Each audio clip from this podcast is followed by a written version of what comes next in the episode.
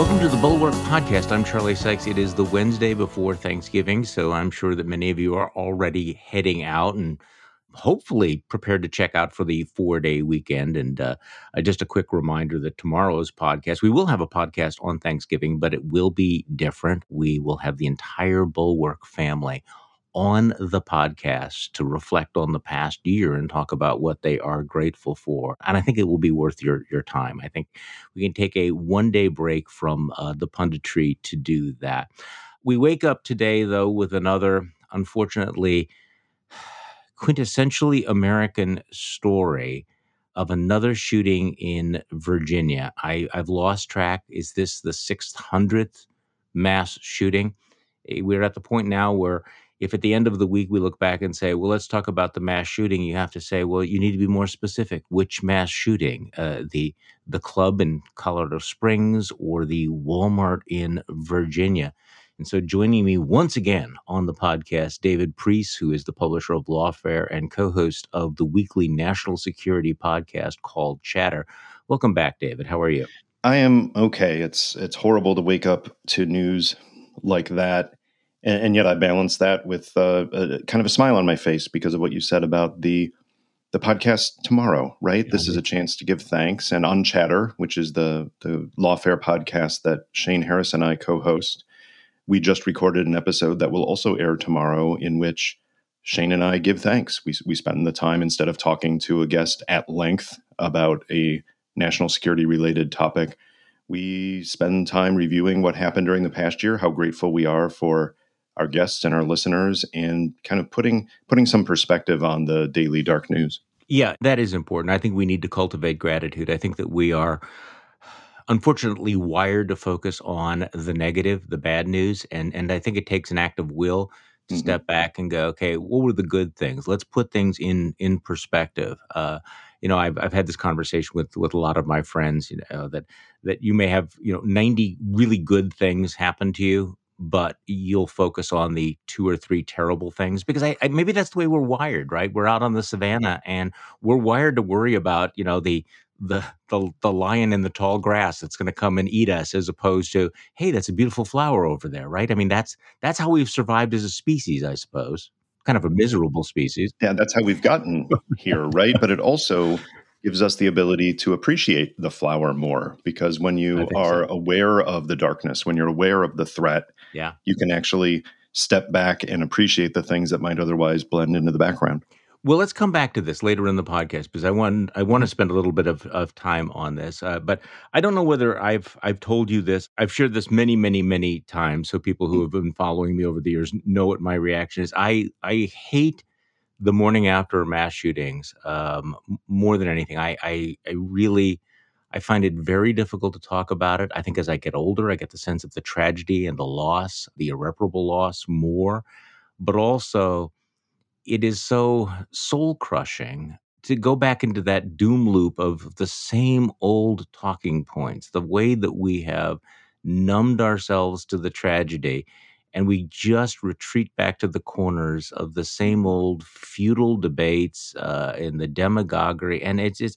it's so depressing because there is this sort of line that we get from and i'm sorry to say the gun rights advocates that that there's nothing we can do about these mass shootings, that we need to learn to live with it. Well, we are the only country on earth that has quote unquote learned to live with these horrors. And you look at us from outside and people go, you know, here's a sign that America is exceptional in the worst possible way.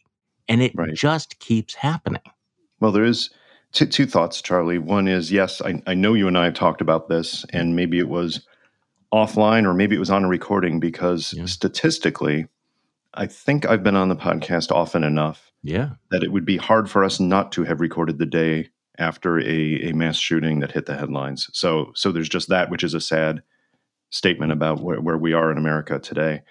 The other one is that we aren't the only country that has ever had right. gun violence and mass shootings. Other countries have had some mm-hmm. experience with it. The difference is they actually enacted legislation and drastically reduced access to guns, especially certain kinds of weapons, but guns overall.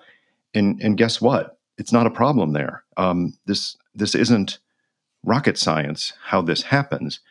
And what I'd like to see, and unfortunately, it's it's still not happening, and I don't know what it will take, but I would like to see people acknowledging that yes, there there is a role for guns because of our national character, mm-hmm. our national experience. There is a Second Amendment, and that isn't getting overturned anytime soon. Deal with it.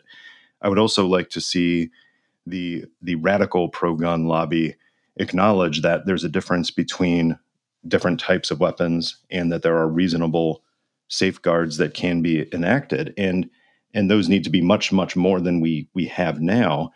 But we really don't have an issue with understanding the problem. We have an we have an issue with getting politically to the solution that is somewhere in the middle i think more on one end of the middle than the other but that's me. Yeah. um, but i think that there's a problem with the the politics of getting there not a problem with understanding exactly what's going on.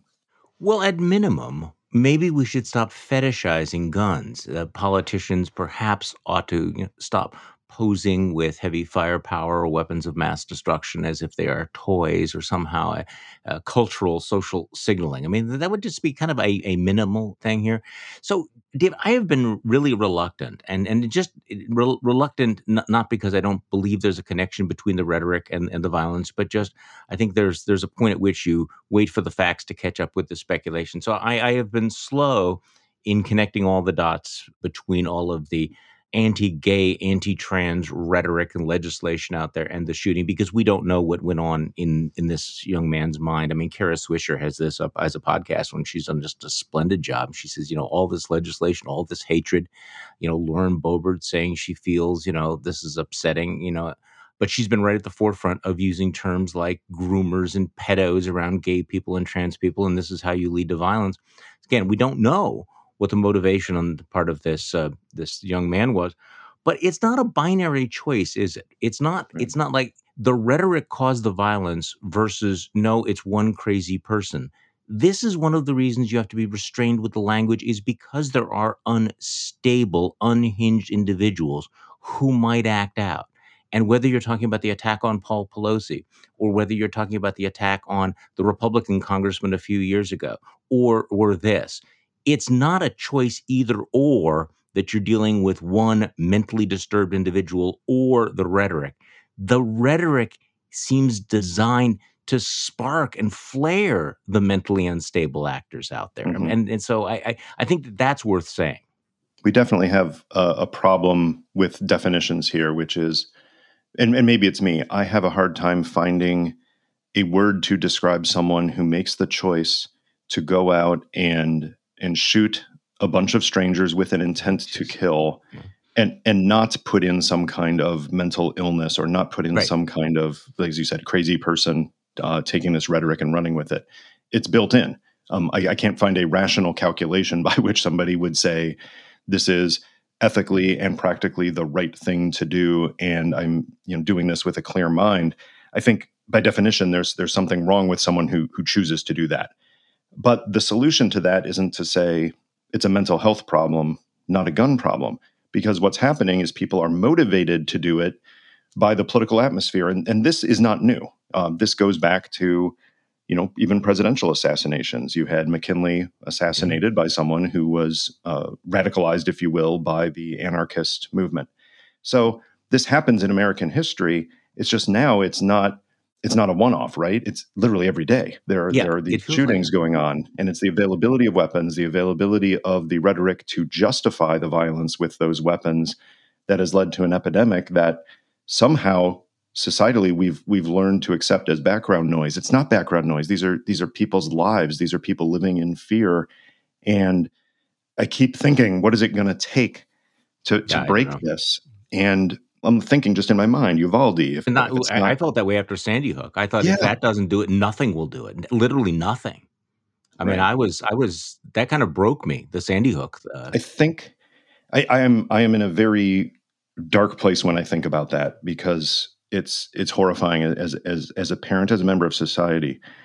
Um, I, I still have some optimism there, however, because I think it is so, it is so apparent that this is a problem. That yes, eventually there will be some people who go to vote and they do not vote for the congressperson who is posing with guns and smiling and laughing at putting up a target of their political opponent. At some point, the population, and maybe it takes a mass shooting in that district. I don't know. I don't know. But at some point, people have to turn against that uh, if they have a shred of humanity left. Now, what will it take to get there? I don't. I don't want to think about. That's that's too horrible to imagine. But there must be a breaking point. Well, you know, you think about how anti Semitic rhetoric leads to attacks on synagogues, uh, talk about replacement theory and immigrant invasions leads to mm-hmm. shootings like you saw in El Paso. And I have to say that that uh, the, the gay and trans community has to be very, very alarmed at the way in which, you know, years long uh, rhetorical attack uh, m- might spur more violence. I mean, look, it, th- this has become this has become a huge thing on the right. It's not just QAnon. And if you if you're putting out the message that you're dealing with pedophiles and groomers and that they are uh, they want to rape or castrate children, um, there will be people who will think if that's actually true, what is the pro- the appropriate rational response? Well, it is to go out, is to mm. grab a gun. Remember in Pizzagate, you know this guy, you know, kept right. hearing these conspiracy theories about a sex ring at the you know at Comet Pizza, and he goes there with a gun. Well, okay, he thinks maybe there are children in the basement, and you know people like Tucker Carlson, you know, elected officials, you know, have decided basically this is their wedge issue to to treat gay and trans people as if they are a threat to everyone else. It's not just a matter of hey, if you don't want to go to a, a, drag queen show, just don't go, or mm-hmm. let's tolerate. It's like no, these people they pose a threat to you. And even last night, he has a guest on the show. And, you know, this guest says that shootings like the Club Q shooting are going to keep happening until we end this evil agenda of gender affirming care. She says this on the air after the massacre there. I mean, ideas have consequences. This is terrifying. So, culture war used to be a metaphor, a phrase, and now culture war is an aspiration. Um, you have people who actually want this to escalate, and it's clear because after after a shooting like that, when Tucker goes on the air and has that kind of rhetoric, um, I think the goal is is the violence. The goal is to elevate it to a culture war where it brings it all up, and obviously, it needn't be said, but obviously that's that's bad for America in so many ways, and it's it's purely unethical. And I don't understand the producers who go along with that, even if if he decides that's what he wants to see is a literal culture war in America. Um, what about the whole team around him that says, "Yeah, yeah, we're we're on board with this"? That's shameful what about the Murdochs, you know, who, who, put them on the air or the advertisers? Mm-hmm. But I mean, I think we need to understand this is the new culture that you, you ask the question, what will it take? Well, you know, we're old enough to remember when after a, a horrific atrocity that there would be a moment of sobriety. We, we would, you know, rally around. Not um, anymore. That, that, there would be a flare up of decency. But now the culture of never apologize, post shame means that you have to lean into it you don't take a breath and step back and say, okay, have I contributed in some way? Do I need to dial it back and everything? No, what you need to do is you need to push and say, you know, I am not responsible for this. I am not going to stop saying these kinds of incendiary things. Um, I, if anything, I'm going to double down and I dare you to call me a racist. Remember when Tucker Carlson, there was a big story in the New York Times about, you know, his overt racism and big story. And, and Tucker Carlson posed with a picture of this with a big freaking shit eating smile on his face. So it's like you embrace it, you don't back away from it. So everything that's been happening is going to continue and probably will get worse because none of the main actors are going to learn anything from this or back away from this. Yeah, I keep coming back to the same place, which is this horrible mix of pessimism and optimism, right? Yeah. The the pessimism it, it keeps happening. I wake up i see the news I, I i start to wonder okay where where where is really safe anymore? Even if you're not directly engaged in the culture war the culture war is going to directly engage you. And then i, I feel optimism because it's it's not just my bubble. Um, you know it's not just our our space that we happen to inhabit. You know i i have a pretty wide network from where i grew up of people from a wide variety of views including some hardcore second amendment folks who uh, are not the type who want to go out and get involved in a culture war. So even the people that you know Tucker may be talking to, he's making an assumption and taking for granted that that there is this demand for it. When in fact, some of the people who are the most behind the principle are the most morally opposed to you know using those weapons in this way. And so I, I have optimism based on that, if nothing else. Well, I want to talk about uh, the Supreme Court decision on Trump's tax returns, uh, Merrick Garland's appointment of the special counsel, the argument uh, before the 11th Circuit about uh, mm-hmm. the special master in the Mar-a-Lago case. But I, but just want to spend just a couple more minutes here on on what happened in Colorado. Now, our colleague Tim Miller had a great piece up yesterday where he pointed out this was preventable. Speaking of the law, Colorado has a red flag law, and it, it's known as the Extreme Risk Protection Order that allows the temporary removal of firearms from people who are considered at risk of committing a violent act. And this is overwhelmingly popular in Colorado. I think uh, something like uh, 81% of Coloradans support that red flag law the governor of Colorado, uh, Jared Polis, was just reelected by a landslide. But but despite that, getting to what, what happened here, 37 of the state's 64 counties declared some form of Second Amendment sanctuary where the local police have refused to enforce the law. And one of those sanctuary jurisdictions was El Paso County, home to Colorado Springs. So we have this story of this young man who was involved in this police standoff bomb threat back in 2021. Nobody really knows what happened to all those felony charges. Clearly, a slam dunk red flag case to make sure that guy never has an AR 15. And yet, in this Second Amendment sanctuary county, you know, the, the sheriff, the DA, they all yeah. look the other way. Yeah. What do you do about that? Yeah, I want to I want to pull out a line that Tim wrote in that great piece on the bulwark. He wrote, "God willing, the people of Colorado Springs will see this simple reality and replace these zealots with elected representatives who care whether or not their constituents live or die." That really captures it, right? That's yeah, that's what we're talking about. We're we're mm-hmm. not talking about people you know changing their their fundamental views on the constitution and its amendments we're, we're talking about people actually being willing to uphold the laws that have been passed and to make sure that there are people who are passing common sense gun laws and avoiding their radical ideological ends. Um, that's that's a lower bar. That's simply getting people to to vote based on this factor among others. Tim put it better than I ever could when he says, you know, we want officials who want their neighbors to be able to go to their place of refuge, whatever that may be, without fearing that some nutcase is packing heat because the people who are supposed to protect them are unwilling to act on the very law they are sworn to uphold. Um, that's what it boils down to: is electing the right people and then having people enforce the law. Yeah, and um, I wish I was more optimistic about that. Okay, so let's talk about the courts. Supreme Court yesterday. Yeah. Cleared the way for Trump tax returns to go to Congress, and Trump is not taking it well. I don't know if you saw his comment on Truth Social, because I'm guessing you may not Somehow subscribe. I missed that one. Hmm. So uh, here's the here's the here's the former president lashing out at his own Supreme Court majority. The Supreme Court has lost its honor, prestige, and standing, and has become nothing more than a political body with our country paying the price. They refuse mm-hmm. to even look at the election hoax of 2020. Shame on them! Exclamation point. Lots of random capitalizations there as well. Mm-hmm. So Supreme yeah. Court, without comment, appears to be unanimous. Clears way for Trump's tax returns to go to, to Congress what do you make of that? I'm going to disappoint a lot of people here and say that I probably theoretically could care less about Trump's tax returns, but on the list of things I'm concerned about, it's it's pretty low, and I don't think that there's anything there. I mean, look, this is a guy who could be indicted for involvement in an insurrection against the United States. This is a guy who could be indicted for taking no kidding top secret materials that colleagues of mine defended around the world, taking those to his private residence and then refusing to give them up. This is a guy who could be indicted for interfering with electors in Georgia.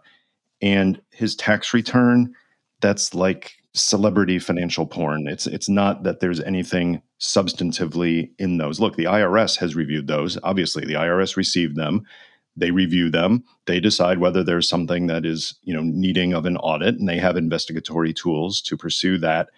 The fact that politicians now have their hands on it and that the general public will get to see them to me we we are focusing on the wrong thing. Now is it a good step that finally there's some kind of accountability in that realm too?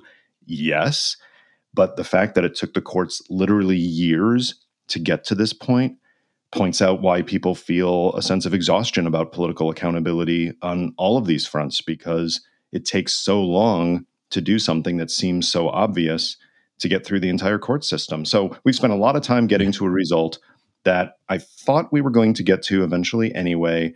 And I'm not sure that it's really going to be that anything beyond titillating when we find out what's actually in the returns. Now, this is going to disappoint you, but I agree with your take on all of this. That wait, wait, we can't have that. Yeah, well, especially because what are the tax returns going to show? The tax returns are going to show that that that he's a, a con man, a crook, um, and he probably doesn't pay much in taxes. We kind of We've know that. Okay, that in, that's right. It's all that's all that's already baked in. Yep. The upside of this, though, is the signal that the court sent to at least Donald Trump that they're not they're not his um, lackeys, and that's why he is so angry. Because I think in Donald Trump's mind, he keeps thinking that the Supreme Court is his backstop for stealing the election, for overturning the election, for evading the rule of law, and the court is kind of saying to him. Donald, you know, thanks for the appointment, but we're not your justices. And so I agree with you on the taxes, but I think that the signal sent to Donald Trump was uh, was a welcome one. Definitely. And I think it's, again, I'm not going to dismiss that it's a step in the right direction. And it seems to be, from what I've seen, a proper, uh, a proper decision. It's, I just hate the fact that it's headline news because you're right. It's, it's already priced into who Donald Trump is. And I don't think anything after the summer of 2016, you know, he vows to release the tax returns as every major party US presidential candidate has done since about 1976. So, through the lifetime of uh, many Americans, the fact that he then decided, no, I'm not going to do it, I, this is old news, right? Yeah. We're talking five years ago that nobody really expected he was ever going to turn them over and it would take a fight to do it. But for what? Uh, I, I still think when we're talking about insurrection, when we're talking about interference with electors, and when we're talking about possessing classified material you're not entitled to at your beach resort. We've got much bigger fish to fry. Okay, so let's let's move on to those things, um, and, and I want to get to your take on. I'm very interested in uh, your, your take on Merrick Garland's appointment of a special counsel, mm-hmm. but but let's stick with the news of the day. The 11th Circuit Court of Appeals hearing arguments on the special master in the Mar-a-Lago case. The the panel of judges yesterday down in Atlanta seemed deeply skeptical of the argument that the federal government violated Trump's rights when they searched Mar a Lago in August. Also, questioned whether a lower court judge, a Trump appointee Aileen Cannon, erred in appointing a special master to review the documents seized from the Florida property. I mean, the Justice Department is arguing in front of this. Uh, it's kind of known as a conservative panel, um, argued that the appointment was an intrusion on the executive branch, and Trump didn't prove that the FBI search constituted uh, an irreparable harm. And at one point, Trump's attorney, James Trusty, argued that the carte blanche search included the confiscation of incredibly personal items like golf shirts and a photo of Celine Dion. Ooh. I don't know, but Ooh. at least from what I'm reading, it didn't seem that his argument persuaded the judges that this was overreach, even though they got the photo of Celine Dion. So, what what what, what is yeah. what is your what is your take on what's going on with the Eleventh Circuit and the special master argument? I think we know with almost certainty that it did not sway the the judges because look, the Eleventh Circuit had already ruled previously on the fundamental merits of the case, even though they had a more limited motion at the time. But the logic they used applies to everything that was discussed yesterday. And they made clear that even this, even the most Trump friendly selection of judges on the circuit you could get, I believe two Trump appointed judges and one George W. Bush appointed judge, although I might be wrong on the balance there. But a if you're looking for that as a measure of how people will rule, which I think is a much much overrated uh, parlor game, I don't like it.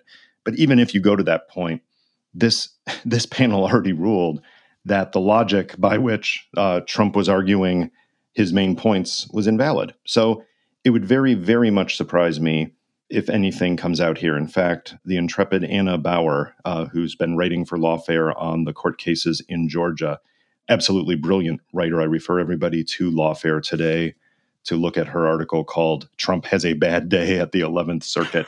the way she wrote it up after attending the entire session was that the sense around the court was that this time Trump will lose bigly. I don't see any way out of it. the The reasoning that Judge Cannon used was specious. It, it did not have uh, any real weight behind it. And the 11th Circuit has been forced by her, has been forced to embarrass her publicly for that. And they probably could put out a ruling today. I don't know. I'm not sure they want to rush it mm-hmm. before the holiday.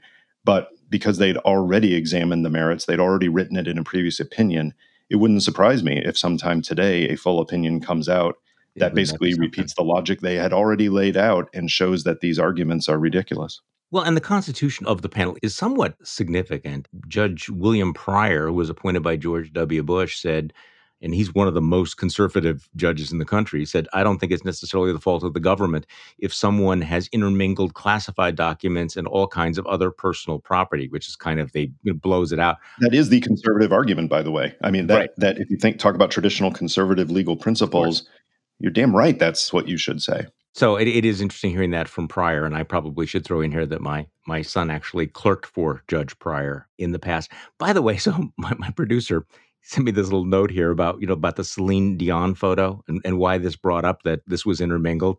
And apparently, one legal analyst pointed out that Trump has various obsessions with her because she refused to sing at his inauguration. And of course, you know, she famously sang Memory from Cats uh, in a cat Ooh. costume when uh, she was 19 years old. And apparently, that was one of Donald Trump's comfort songs. When yeah. he, you know, people wanted to calm him down, they would play Memory. Oh.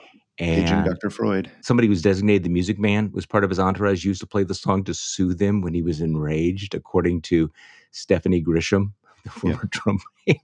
you know what? Like, I, uh, he's mad. Disturbing play to memory. Thinking about cats at this point.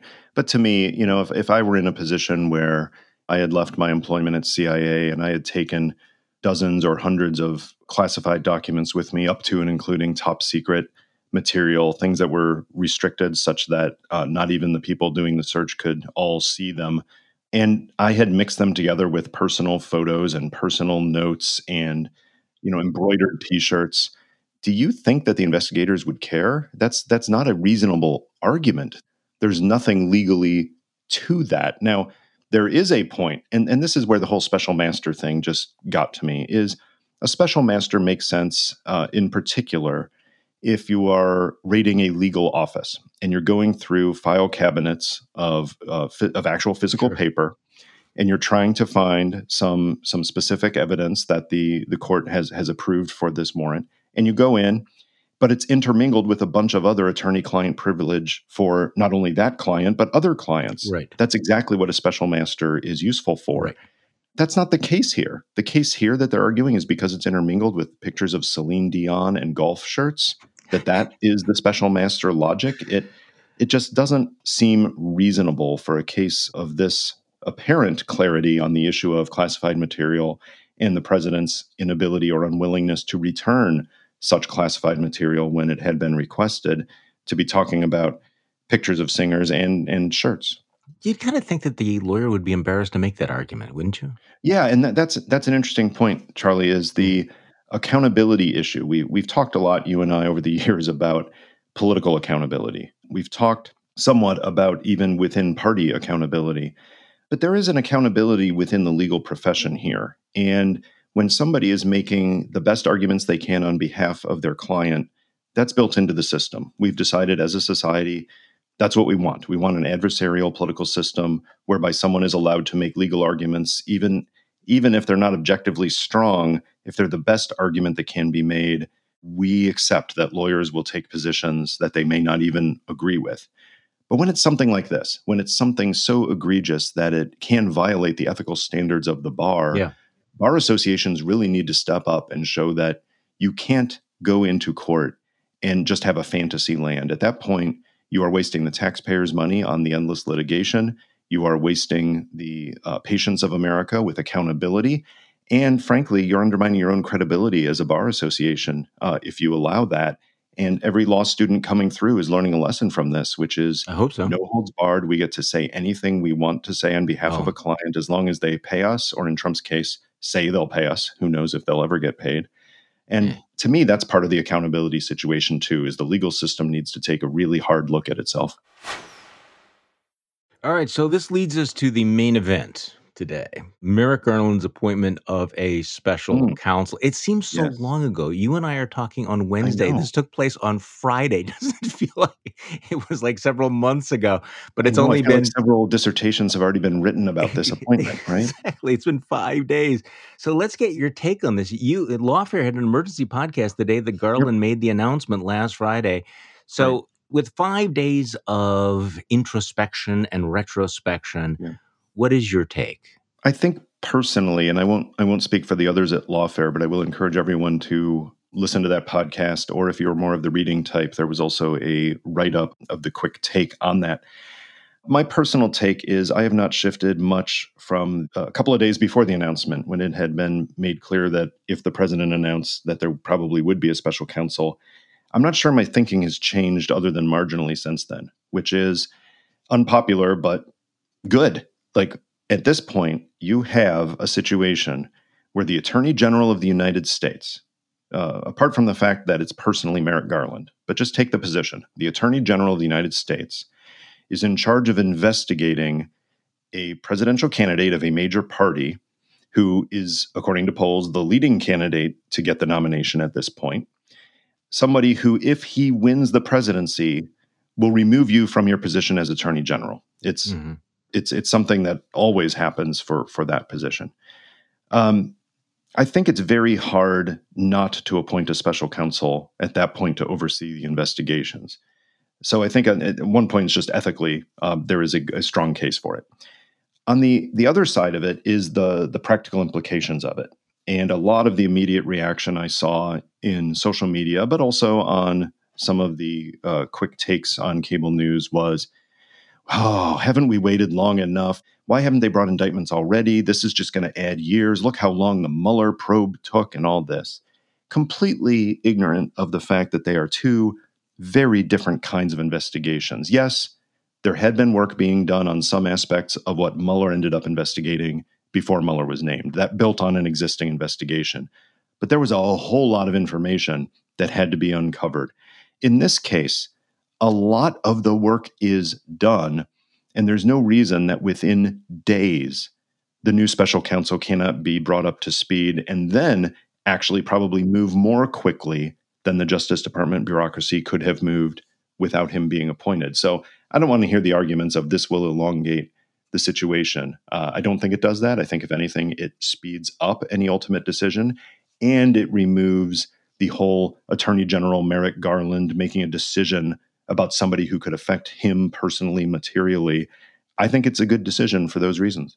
I don't disagree with you, but I think it would be naive to think that this will somehow insulate the Biden administration and Merrick Garland from the accusation of, of political interference. I mean, it, it doesn't really matter, right? I mean, Trump Trump is going to throw whatever he's going to throw. He's already attacking Jack Smith, the special counsel, for being a what a tool of Barack Obama and Eric Holder. I don't know what that's about and why he felt the need to, to go back. Well, actually, I kind of do know why he's he's, he's playing that particular card. So you're going to get the same sort of blowback from Republicans and Trumpists. But give me your take on Jack Smith, because this also struck me as an interesting appointment. You know, without any disrespect, Robert Mueller and Merrick Garland come from a certain generation, a certain tradition that meant that their conflict with Donald Trump was a little bit asymmetric because these are guys who respect tradition and norms, and they're up against somebody who respects neither of them. But Jack Smith seems to be a much more aggressive, younger guy who has been cutting his teeth dealing with war criminals. So give me your thoughts on why Jack Smith and what we can expect from him. Yeah, Charlie, you and I disagree a bit on the premises there, which is the Mueller kind of with his hands tied behind his back because he's old school and genteel, whereas the president at the time was not. I think it boiled down much more to the fact that Bob Mueller was following Justice Department procedures. And people who argue that Mueller should have untied his hands from behind his back, taken his gloves off, and started punching back the way that Trump punched kind of missed the point that he could not have been special counsel and he, there would have been grounds for removal at that point. And there were already so many calls for his removal based on ridiculous reasons. But once you violate the the norms of the Justice Department and the regulations of the special counsel, you uh, give ammunition to that otherwise ridiculous argument. And the new special counsel is under the same regulations. The new special counsel is not going to be decidedly different. Now, doesn't mean that he decides to bring an indictment when Mueller didn't. Well, they're two different cases. So you can't put that to the fact that he's more aggressive or more energetic than Mueller was. They're two very different cases. Look, Mueller made very clear in his report that there had been obstruction of justice. Um, he couldn't say it based on the the fact that he he could not, under Justice Department regulations, um, indict the sitting president, but he laid it out pretty clearly for those in Congress who who wanted to hear it, most of whom did not, that it's up to you. This is something that impeachment is the remedy and removal from office is the punishment. And I've given you all the evidence you need to do that. And they simply chose not to bring it up. This special counsel has a different situation. Not only is the substance very different, but you're not dealing with a sitting president, and he is not bound by that part of the regulation and the memo from the Office of Legal Counsel. So I think we are still looking at a situation where there is a more likely indictment than not. Um, but I also know I don't know I don't know the special counsel personally. Uh, my time briefing intelligence at the Justice Department and the FBI to the Attorney General and the uh, director of the FBI and those around them uh, introduced me to a whole lot of people of that generation that ended up becoming leaders in the institutions. But Jack was not one of them. From people I know who have worked with him and talked with him, say an inspired choice, uh, not as well known a name, but that is not the point here. The point here isn't to have a celebrity special counsel. The point is to have someone who is well prepared by experience in issues of public integrity, which he is, who is experienced in very difficult and sensitive political issues involving judicial choices, as he is from the war crimes prosecutions, and someone who's familiar with the role of an attorney as he is. So I think it's a I think it's a good choice, and I actually don't see the Mueller parallel being exceptionally useful here. So I want to engage in some absolutely rank speculation here with a fictional scene that I'm trying Oh, to that's fun. imagine. The sitting around the attorney general's office, and there's you know all the top officials there, and they're discussing this. They've made the decision. Okay, we're going to have to appoint a special counsel because Donald Trump has forced our hand on this. So we're, we're going to do this. Who you know who should we appoint? And I'm imagining that, that someone is, you know, suggesting, well, we need someone with a lot of gravitas. We need a former retired federal judge or, you know, a former attorney general. We need someone, you know, someone of the Robert Mueller, you know, cast. And then somebody else will throw out other names of various U.S. attorneys or other prosecutors. I'm trying to imagine what the conversation, I think you've already answered this question was that somebody then says, no, we ought to go for somebody really young and aggressive and not worry about the gravitas thing. Let's go for this guy. How, how do you think that conversation went? Because it, it is an interesting choice. And I mean, there is that default setting when you think about the special counsels in the past, how you go for people with, you know, big reputations and lots of weight, you know, who've sat on, you know, been on Supreme Court short lists. Um, remember when when Ken Starr was was a heavyweight, Mhm. a former federal judge and everything. So Mhm. they, they went for this guy. Did they go for him because he has the reputation for moving fast and breaking things and being an attack dog? It's an unkind way of putting it, but yeah. Yeah, I'm not sure about that. I'm not sure I can get in their heads Yeah. and get to that point. But but two thoughts occur to me, Charlie. One is that first, I don't think this was something that came up a couple of days before the announcement. That they thought, uh oh, you know, we, we got to get our heads together and figure out who it is. Okay, let's start brainstorming candidates.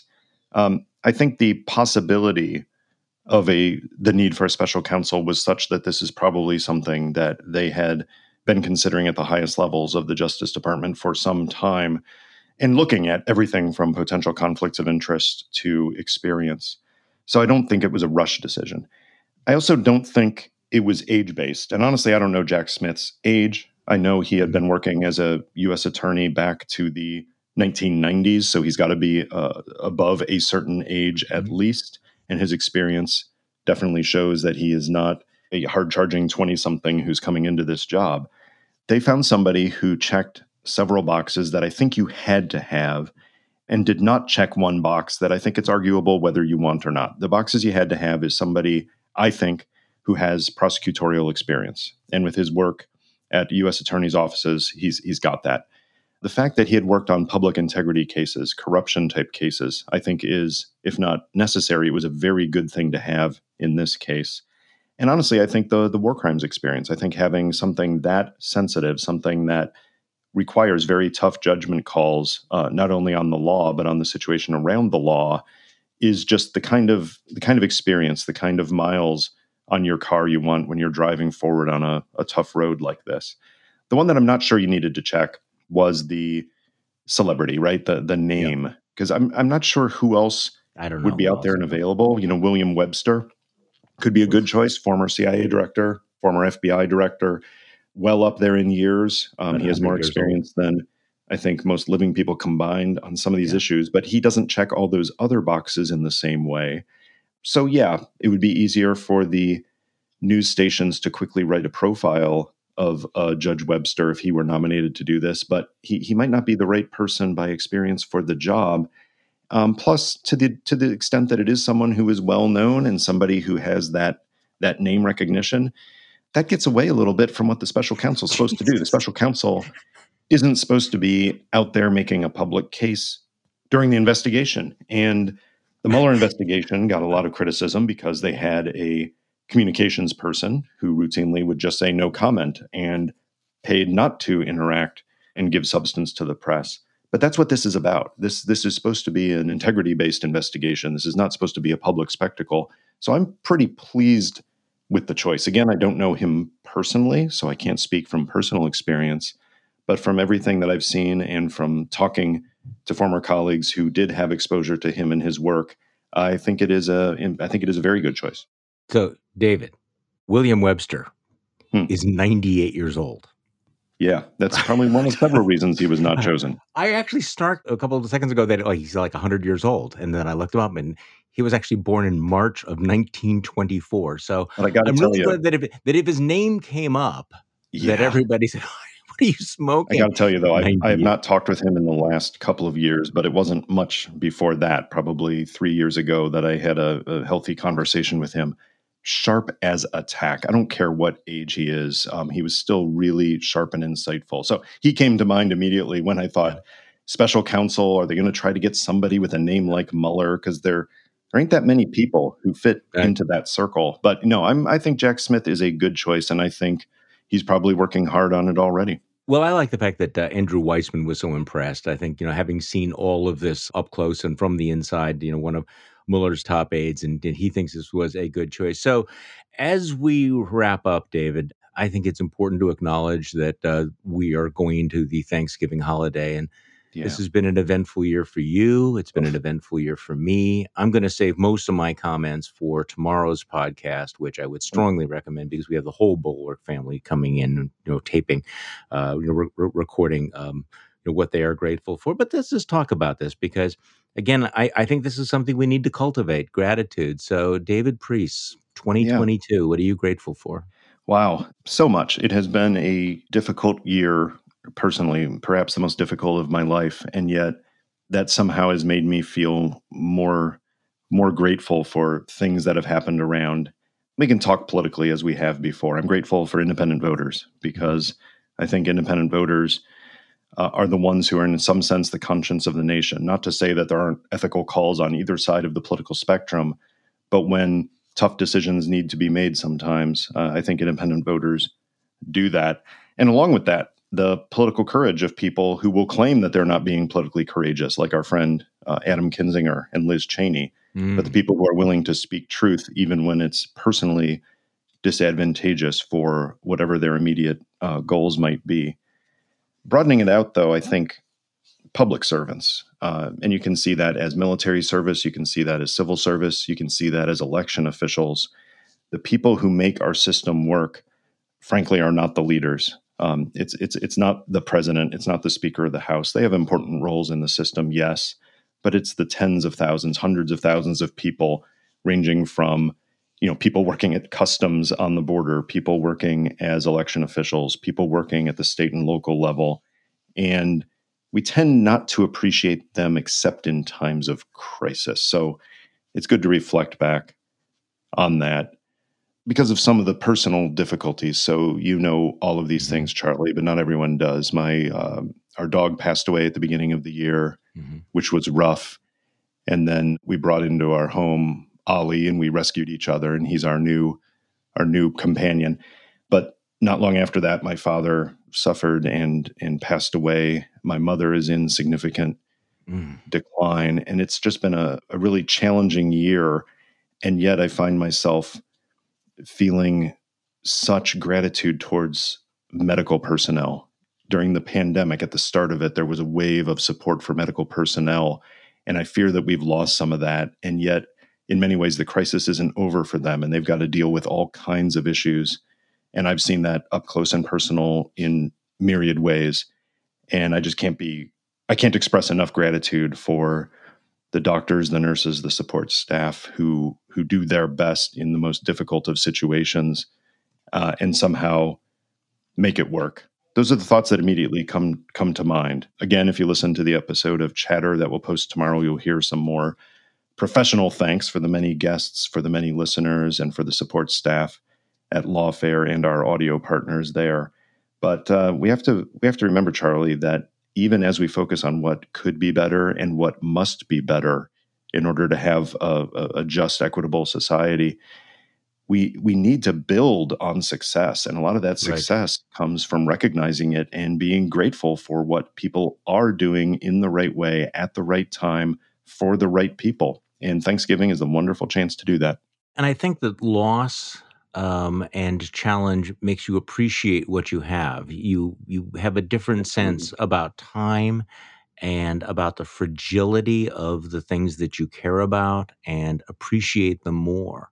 I always used to sort of, you know, have this sort of bizarre fantasy that, you know, 100 years from now, if I could come back for one day, what would I want to experience? You know, mm. I mean, what, what part of my life would I like back? Um, and, and now I'm in a mode of thinking, no, you're living it right now it's mm-hmm. it's not it's not the bonus time that you can come back to. It's it's yeah. it's it's what you experience every single day. And I think this is a hard thing. You know, anytime losing a parent and people who haven't gone through it, I, I think there's this myth out there that that at some point you get to the age where you are ready for that. Mm. And the and the real secret, I think, as you know, is that you're never ready for that. You no. are never ready to be an orphan. You're never ready to lose that that link with with the past. But it really does emphasize, though, all the things you should be grateful for, the years that you had together and what you still have now, and and to hold a little bit tighter to that. Mm-hmm. Absolutely, Charlie. And I, and I look forward to hearing your reflections and your, your gratitude tomorrow on the episode that will be on Thanksgiving. And let me wish you and everyone there at, at the Bulwark and out there listening a very happy and relaxing Thanksgiving day. Thank you so much, David. And thank you for coming back on the podcast. And thank you all for listening to today's Bulwark podcast. I'm Charlie Sykes, as David just mentioned. Uh, tomorrow we will have a special Thanksgiving podcast, and we'd be grateful if you tuned in.